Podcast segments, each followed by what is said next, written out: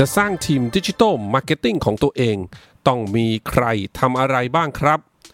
สวัสดีครับอยู่กับ Digital Marketing Now Podcast Podcast ที่จะคอยอัปเดตข่าวสารเกี่ยวกับ digital marketing นะครับ ถ้าเกิดว่าท่านใดเนี่ยที่ฟังอยู่แล้วเป็นฝั่งแบรนด์นะครับ ฝั่งที่ขายสินค้าและบริการนะครับ ผมเชื่อว่าหลายๆ คนก็น่าจะพอมีทีม digital marketing ของตัวเอง อาจจะเป็นทีมใหญ่บ้างทีมเล็กบ้างนะครับ แต่ถ้าเกิดว่าเรากลับไปดูนะเวลาที่เราจ้างเอเจนซี่ในการทำ digital marketing แคมเปญให้เนี่ยนะครับ เวลาที่เราลองไปดูตำแหน่งต่างๆ ที่เอเจนซี่มีนะครับ ก็มีตั้งแต่ทีม strategic planning ครับ ทีม planner นั่นเองนะฮะ ทีม creative ก็มีทั้ง copywriter มีทั้ง art director นะครับ แล้วก็มีทีมที่สร้างคอนเทนต์ให้กับเรานะ บางที่ก็เรียกว่าเป็น content creator หรือว่าเป็น content writer นะครับ แล้วก็มีดีไซเนอร์ครับนะแน่นอนฮะเรื่องการทำภาพต่างๆ นั่นเองนะครับ แล้วก็นอกจากนั้นก็มีทีม social media admin ด้วยนะสำหรับเอเจนซี่ที่ทำเรื่องของ manage งานแอดมินต่างๆนะในบนโซเชียลมีเดียแพลตฟอร์มนะครับ นอกจากนั้น ถ้าเกิดว่ามีเรื่องของการซื้อมีเดียซื้อ ad ต่างๆนะครับ ก็มีทั้ง Media Planner Media Optimizer หรือว่า Bidder นะครับ แล้วก็รวมถึงทีม Data ด้วยนะ ในการที่ Analyze Data ต่างๆ ในการพัฒนาแคมเปญให้ดีมากยิ่งขึ้น อันนี้ยังไม่รวมทีม AE ที่ดูแลลูกค้านะครับ ก็มีทั้ง AE แล้วก็มีทั้ง Account Manager นะครับ รวมถึงตำแหน่งดีเรคเตอร์ต่างๆ ที่จะมาช่วยดูภาพรวมบริหารจัดการทีมอีกนะครับอันนั้นเรียกได้ว่าถ้าเราจ้างเอเจนซี่เนี่ยก็จะได้ทีมค่อนข้างใหญ่เลย ที่จะแบ่ง man-hour มาดูแลแคมเปญให้กับเรานะครับ ทีนี้แล้วถ้าเกิดองค์กรของเราเนี่ยอยากจะพัฒนาแล้วก็สร้างทีม in-house ในการทำ digital marketing แบบจริงจังเนี่ยควรจะต้องมีทีมอะไรบ้าง ต้องมีตำแหน่งไหนบ้างนะครับ ที่จะเพียงพอ แล้วก็มีศักยภาพในการแข่งขัน ให้ทันกับการเปลี่ยนแปลงอย่างรวดเร็วของการทำการตลาดดิจิทัลในยุคนี้นะครับ ต้องบอกก่อนครับว่าแน่นอนแหละ เราไม่ใช่เอเจนซี่นะครับ ดังนั้นก็คงไม่ต้องพัฒนาทีมบิวทีมให้ใหญ่ขนาดที่เอเจนซี่มีอย่างที่ผมได้เกริ่นไปนะครับ ดังนั้นวันนี้ครับก็จะมีแนะนำ list ตำแหน่งหลักๆครับในการที่จะ สร้างทีม digital marketing ของเราเองขึ้นมานะครับ มีตำแหน่งอะไรกันบ้างครับ ตำแหน่งแรกเลยแน่นอนฮะสำคัญที่สุดก็คือ ตำแหน่ง marketer หรือว่านักการตลาดนั่นเองนะครับ เป็นตำแหน่งหลักที่ขาดไม่ได้แน่นอนนะครับตำแหน่งนี้ครับก็เป็นทั้งคนที่คิดแคมเปญ คนที่คิดโปรโมชั่น คนที่ควบคุมทิศทางการตลาดให้กับสินค้าและแบรนด์นะครับ ดูภาพรวมของการตลาดดิจิทัลทั้งหมด ไปจนถึงการประสานงานคุยกับ อินฟลูเอนเซอร์คุยกับ publisher คุยกับ outsource่างๆนะครับ แล้วก็แน่นอนก็ต้องเป็นคนที่คุยกับคนข้างในด้วยครับ ในการที่จะผลิตชิ้นงานนะครับ หรือว่า roll out ตัว marketing campaign ออกมาครับ ถ้าหากว่าธุรกิจของเราเนี่ยยังไม่ได้ใหญ่มากนะครับตำแหน่งนักการตลาดคนนี้เนี่ยก็ยังมีหน้าที่สำคัญมากๆ อีกหน้าที่หนึ่งก็คือ การทำเรื่องของวิเคราะห์ข้อมูล หรือ Data Analytics ด้วยนั่นเองนะครับทำไมถึงสำคัญนะครับ เพราะว่าทำ digital marketing นะฮะหนึ่งในสิ่งที่เราจะได้เยอะที่สุดเลยเนี่ยก็คือเรื่องของ Data นั่นเองนะ Data ที่เราได้เรียนรู้ แล้วก็เก็บจากการทำ digital marketing ต่างๆ แล้วก็เอา Data เหล่านั้นแหละนะครับ มาวิเคราะห์แล้วก็พัฒนาต่อยอดทำให้แคมเปญถัดๆไป ดีมากยิ่งขึ้นนะครับ ดังนั้นถ้าตำแหน่งนี้นะครับ marketer เนี่ยสามารถทำเรื่องของ Data Analytics ได้ด้วยเนี่ยก็จะถือว่าสามารถทำให้การตลาดของเราเนี่ยมีประสิทธิภาพมากขึ้นนั่นเองนะครับ แต่ถ้าเกิดว่าองค์กรเราใหญ่เนาะแบรนด์เราใหญ่หน่อยนะครับ ก็อาจจะแยกทีม Data Analytics ออกมานะครับจ้าง Data Analyst นะครับ คนที่จะมาวิเคราะห์ข้อมูลการทำ Digital Marketing ขึ้นมาเลยนะครับ แต่ถ้าเกิดว่าโดยไซส์ปกติก็อาจจะให้ marketer คนนี้นะครับทำหน้าที่ในการที่จะวิเคราะห์ข้อมูลไปด้วยนะครับตำแหน่งที่ 2 ครับ ก็คือตำแหน่งการสร้างภาพนั่นเองนะดีไซเนอร์ครับ คนออกแบบครับ จะว่าไปก็เป็นอีกหนึ่งในหัวใจสำคัญของการทำการตลาดเลยนะครับ เพราะว่าดีไซเนอร์เนี่ยก็จะเป็นคนที่ออกแบบชิ้นงานนะครับ ที่ให้สามารถสื่อสารกับกลุ่มเป้าหมายได้อย่างโดนใจนะครับ ตั้งแต่ทำภาพประกอบบนคอนเทนต์ ไม่ว่าจะเป็นโซเชียลมีเดียหรือบนเว็บไซต์นะครับเป็นจนถึงการทำ artwork โปรโมชั่นต่างๆนะฮะหรือว่าชิ้นงานที่ใช้ในการยิงโฆษณานะครับตำแหน่งนี้เนี่ยถ้าเกิดว่าเราอาศัยการจ้างข้างนอกเพียงอย่างเดียวเนี่ยต้องบอกว่าอาจจะทำให้งบเนี่ยบานปลายไปได้นะครับ ในระยะยาวนะดังนั้นเนี่ยถ้าเป็นไปได้ครับ มีดีไซเนอร์ในทีมเนี่ยก็จะช่วยให้เราสามารถจัดการ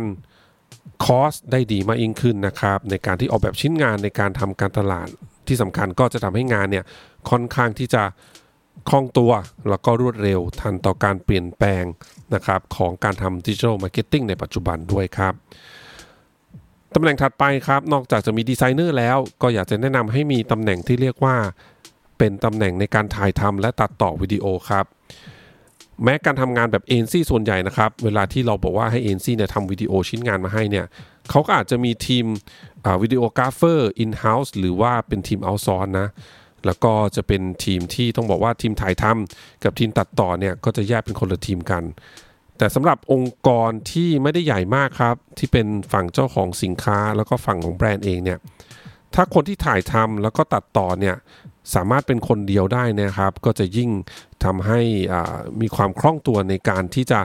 ทำงานมากยิ่งขึ้นนะครับ โดยเฉพาะยุคนี้ครับ ยุคการทำ short form video นะที่ถ่ายแบบแนวตั้งเนี่ยนะครับ จริงๆแล้วไม่ต้องอาศัย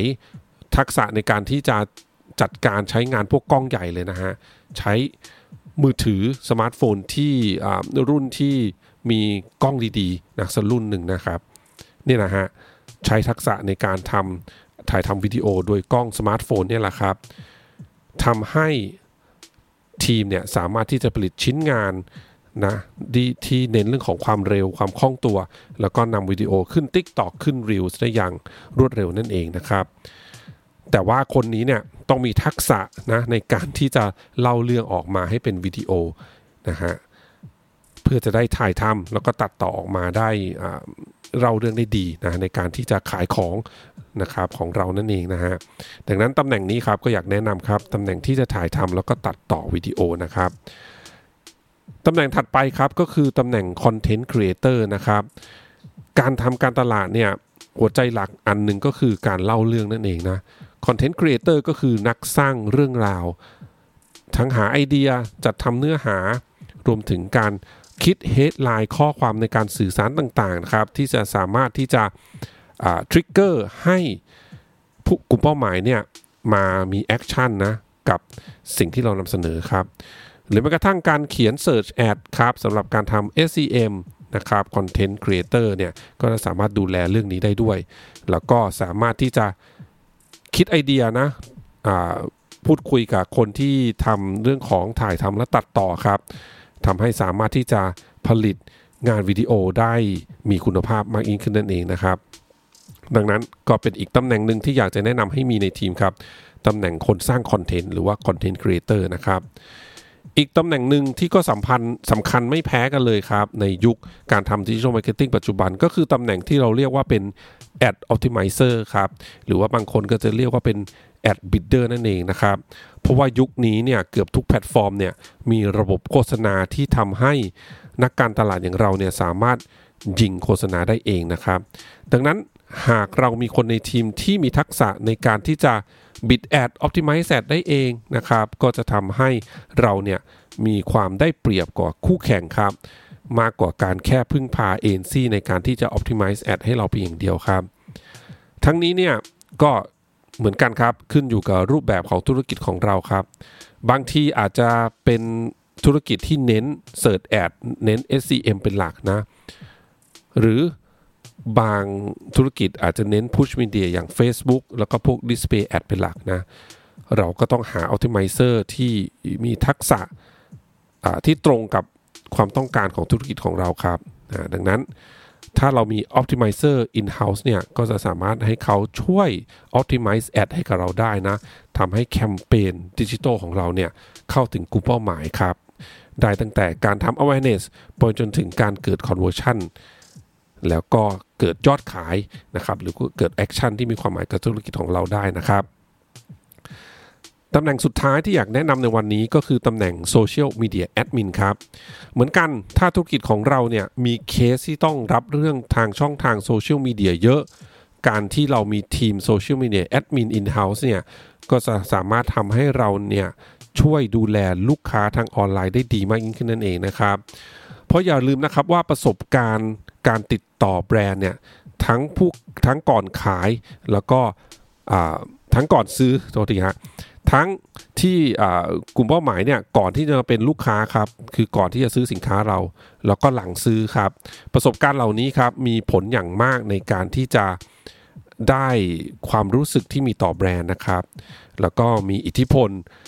ต่อเนื่องว่าจะทำให้ลูกค้าเหล่านั้นเนี่ยกลับมาซื้อซ้ำแล้วก็บอกต่อหรือเปล่านะฮะ โดยเฉพาะถ้าเกิดว่าลูกค้าเนี่ยเจอปัญหาในการใช้สินค้าหรือบริการที่เจอปัญหานะใช้แล้วอาจจะมีปัญหาแล้วไม่ happy อย่างนี้ครับ เขาเจอปัญหาแล้วข้อแรกถูกไหมแล้วถ้าเกิดติดต่อมาหาเราผ่านช่องทางโซเชียลเนี่ยยังมาเจอแอดมินที่ไม่สามารถที่จะแก้ไขปัญหาได้ หรือเจอแต่แชทบอทเพียงเดียวนะครับ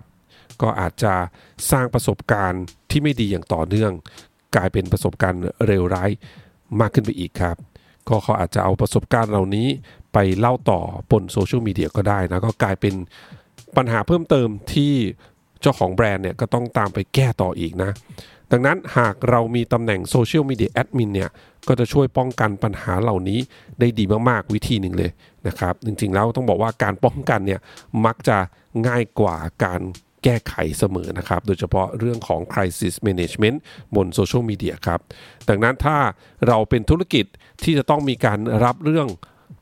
หลังการขายรับเรื่องร้องเรียนต่างๆ เยอะเนี่ยนะครับ ก็อยากจะแนะนำให้มีทีม social media admin in-house เลยครับนะครับดังนั้นตำแหน่งที่แนะนำนะ ถ้าเกิดเราจะสร้างทีม digital marketing ของเองนะครับ ก็จะมีตำแหน่งนักการตลาดตำแหน่งดีไซเนอร์ ตำแหน่งที่ทำเรื่องของถ่ายทำและตัดต่อวิดีโอ ตำแหน่งคอนเทนต์ครีเอเตอร์ตำแหน่งแอดออ p ติมิเซอร์แล้วก็ตำแหน่งโซเชียลมีเดียแอดมินครับสำหรับบริษัทหรือองค์กรที่ไม่ใหญ่มากเนี่ย ก็อาจจะไม่สามารถจ้างทุกตำแหน่งอย่างที่ผมได้พูดไปได้ทั้งหมดนะครับ ก็อาจจะใช้วิธีรวบตำแหน่งกันได้ครับ เช่นนักนักการตลาด marketer เนี่ยก็อาจจะเป็น content creator ในตัวด้วยนะครับ หรือว่า marketer คนนั้นเนี่ยก็สามารถที่จะ optimize ad ได้ด้วยนะครับ อีกครั้งครับก็ขึ้นอยู่กับความใหญ่ของธุรกิจแล้วก็แบรนด์ของเรานะครับ ที่มันจะ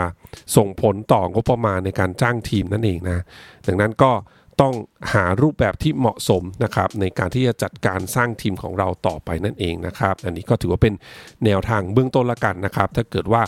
คิดวางแผนที่จะเริ่มสร้างทีม digital marketing ของตัวเอง อันนี้ก็จะเป็นตำแหน่งที่ผมอาจจะแนะนำครับว่าอาจจะให้ดูก่อนนะ ว่าเป็นตำแหน่งที่น่าจะต้อง สร้างขึ้นมาก่อนนะครับ เพื่อให้เรามีประสิทธิภาพ มีความสามารถในการแข่งขันการตลาดในยุคนี้ได้นะครับ ผมกำลังจะเปิดคอร์สนะครับ เรื่องของการทำ digital media planning ครับ แล้วก็มีเวิร์กช็อปการใช้ ChatGPT ในการช่วยวางแผน digital media ด้วยครับ จะจัดขึ้นวันเสาร์ที่ 2 กันยายนนี้ครับ ก็ติดตามข้อมูลเพิ่มเติมได้ที่เพจของ Digital Marketing Now Podcast นะฮะ inbox มาสอบถามใน Facebook Page ได้นะครับ ถ้าอยากทราบข้อมูลเพิ่มเติมนะครับ ท่านใดที่สนใจแล้วก็ตัดสินใจที่จะลงเรียนนะครับ ก็หวังว่าจะได้เจอกันในวันเสาร์ที่ 2 กันยายนนี้นะครับ ขอบคุณทุกท่านมากที่รับฟังครับ เดี๋ยวครั้งหน้าเป็นเรื่องอะไรฝากคอยติดตามกันนะครับสำหรับวันนี้ สวัสดีครับ